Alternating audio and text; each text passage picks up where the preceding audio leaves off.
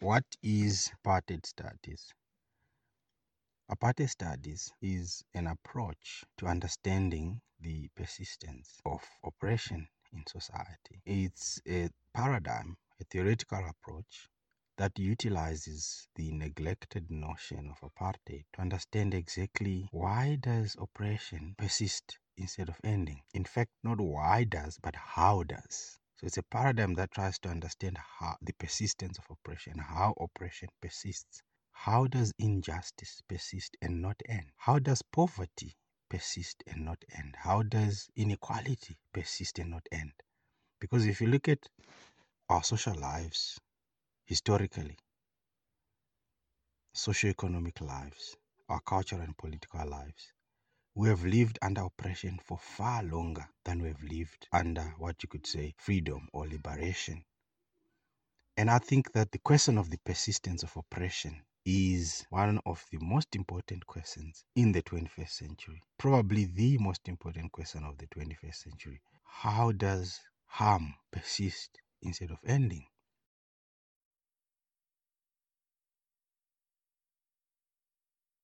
Kudzanai Chiurai's, the Library of Things We Forgot to Remember, is an important intervention on the question of the continuities that are within the discontinuities, the persistences that are within endings. Because we live our lives in a kind of Aristotelian plot where there's a beginning, there's a middle, there's an end. There's a beginning of order, then we have disorder, or order disrupted, and then we have order again or order restored. But in fact, the library takes apart that linear plot, that Aristotelian plot that moves from order, disorder, back to order again, because the discontinuities in the continuities and the continuities in the discontinuities show that we have to be aware of the many lives of oppression, the many lives of injustice, the many lives of poverty. Even when we think things have ended, they have other ways of persisting. And an awareness of how that happens, an awareness of that quantum superposition, where oppression piggybacks on the very things we love, on our desires, on our aspirations. These are the, the wormholes, these are the loopholes that allow persistence, oppression to persist. Oppression persists by piggybacking on the things we love, on the things we desire. It is parasitic because it doesn't bring anything. All the things it needs, all the things it wants, it finds them already there. And because it uses what already exists, it means that oppression persists because it piggybacks on our aspirations, on our desires, on our loves. It knows we want to send our children to school. This is why we work dead end jobs. You know, we think we're supposed to be out of that job 10 years ago, but today we're still in it. This is why people do dangerous jobs. This is why people would go into dangerous mines, knowing that people have died in those same mines, but they'll still queue up. They'll still queue to apply for that job. People work in dangerous environments, not because they like danger, not because they like harm, not because they want to be harmed, but simply because that is how oppression functions. It piggybacks on the things we love. You want to feed your family? You get harmed for it. You want to buy something for a loved one? I mean, my grandfather walked all the way, thousands of kilometers on foot to come to South Africa to work in the mines in Johannesburg under the so called Wenela at the time, at the Witwatersrand Native Labour Association, which recruited him. They walked thousands to come and work in the dangerous mines of Johannesburg. What for? Because he wanted to raise money for Lobola to marry his loved one, my grandmother. So Oppression piggybacks on your love for your loved ones. It piggybacks on things that are part of your aspirations. And when you look at Chiurai's library, it is about the things we love. It is about the desires that we have, the aspirations that we have as a people. Aspirations for freedom, for love, to be loved, for rest, for transformation, for movement.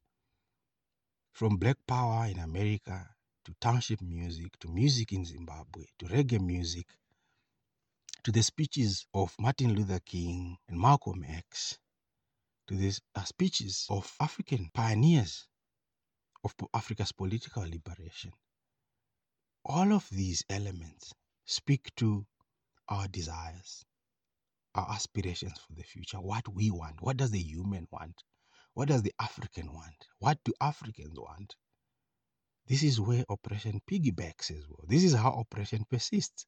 The things we forgot to remember are those things that are part of our household expenses, those things that are part of our everyday lives, through which and on which oppression piggybacks. And so, if we had an understanding of how things continue within discontinuities, and if we had, if we had an understanding of how things continue through endings, that you never really have a post apartheid situation, that you never really have an independent Africa if all the conditions that enable colonialism have not been removed and dismantled. You can never actually have an aftermath of colonialism. You can never actually have an aftermath of slavery if all the initial conditions of slavery have not been removed and extirpated. You can never have a post apartheid situation or condition until all the initial conditions that give birth to apartheid have been removed. Oppression gets scale. Oppression needs scale. And the only way for oppression to scale is to piggyback on the things that have scale. Oppression can't survive if it can't scale. And the only way it can, it can scale is to piggyback on our household needs, on our household expenses, on the things we do every day in every house across the country, everywhere. Every evening, everyone eats. Every evening, everyone sleeps. So, what better way to get scale than for oppression to piggyback on those very basic facts of human life? So, oppression piggybacks on those very same things. And when we go through Chiurai's archive, it is actually a remembering of these things. The things that we do as a matter of course, the things that are part of who we are. And it is those very same things that are intertwined and entangled with the persistence of oppression. Thank you. So, one of the ways that apartheid functions is by taking situations that ought to be temporary and then it makes them permanent. You can look at any general situation of harm. People can live with harm. People can live in harm's way temporarily. If there was to be a disaster today, if there was to be an earthquake, a flood, I can live in a tent, which is a temporary structure. I can live in a tent for a few days, for a few weeks, even, maybe for a few months. But I cannot live in a tent indefinitely. I cannot live in a temporary structure indefinitely. But when that happens, that exactly is the paradigm of apartheid.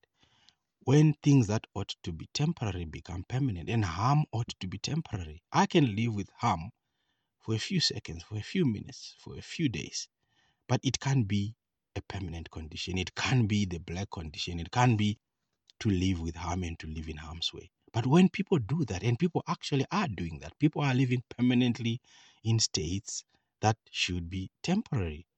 Look at the Palestinian refugee camps in 1948, in 1949, in 1967. This is when these refugee structures were set up. And consider how to this day they are still there 60 years later 70 years later up until the un is starting to think you know what we could look at these refugee cities and reconfigure them as permanent cities because people have shown a capacity to live with harm for longer and longer and longer and so why not actually just start to have urban settlements that are structured around this capacity for people to live with harm for longer than they should uh, the, the refugee camps in the Congo, and so on and so forth.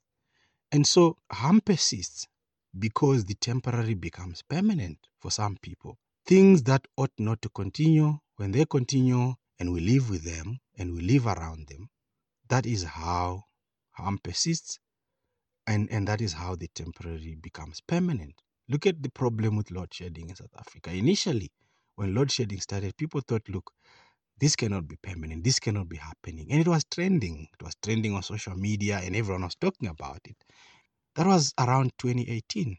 But fast forward three years later, and people can live with load shedding. People have forgotten, um, not forgotten as such, but people have started to live with load shedding in such a way that all people need, all people ask for from Eskom is a timetable. Tell us when we're not going to have power so that we can live around it, so that we can charge our laptops, we can charge our phones, and then we know when the load shedding is coming.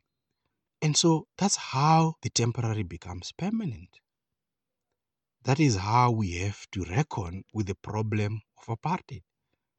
The situations that apartheid creates, like removals, like the dompas, like uh, limiting education for Africans, limiting work opportunities for Africans. All of these are situations you can actually simulate in a lab because they are just hypotheses, they're just things that you simulate um, in an isolated, uh, controlled environment. But the moment you start to test these scenarios with actual human beings, then it means that apartheid has escaped from the lab. It's some kind of lab-like theory of social life where people can't live with oppression indefinitely. People can't live permanently with harm. But when they do, it means that this thing you could simulate in a lab has actually become part of social life. And the problem is that with apartheid, you live with contradiction, right? You are not supposed to be queuing for the dompas. You are not supposed to be living in a shack, and yet you do. That's a contradiction. A human being is not supposed to live like an animal. A human being is not supposed to live in inhuman ways. But when you do, it means you are a living contradiction. Contradictions do happen, but the problem is when contradictions do not lead to a crisis. Right? Contradictions need to lead to, to lead to a crisis. Poverty needs to lead to a crisis. Oppression needs to lead to a crisis. Inequality must lead to a crisis. But when they don't, when people wake up every day and there's no crisis, when there is imizamo and Hout Bay side by side, when there is Alexandra and Sandton side by side, and there's no crisis. In fact, people in Alexandra might look at uh, Sandton as a source of employment. People in imizamo might look at Hout Bay as a source of employment. So if you remove Hout Bay, it's almost as if you are removing a source of employment. So the harm has become a service. The harm has become a source of employment. So the crisis has gone out of the social relation. This is apartheid. This is the problem of apartheid. It's when contradictions do not contradict anymore. It's when there is no crisis in the social relation. The, the social relation has gone, the, the crisis has gone out of the social relation. And so this is what Karl Marx and Engels and Hannah Arendt and Frantz Fanon and others expected that that that there would be a crisis if people lived with harm and with oppression for very long. If conditions become un- un- unbearable, you get a revolution. But we have a problem where there is no crisis. The sun rises in the east and sets in the west, and life goes on. And we put food on the table for our families, and we pay fees for our children, and we pay rent, and generally, just life just goes on. So this reflection on exactly how the crisis went out of the social relation is, I think, one of the initial conditions we need to reflect on as part of this uh, broad-based understanding of how oppression persists and how harm persists.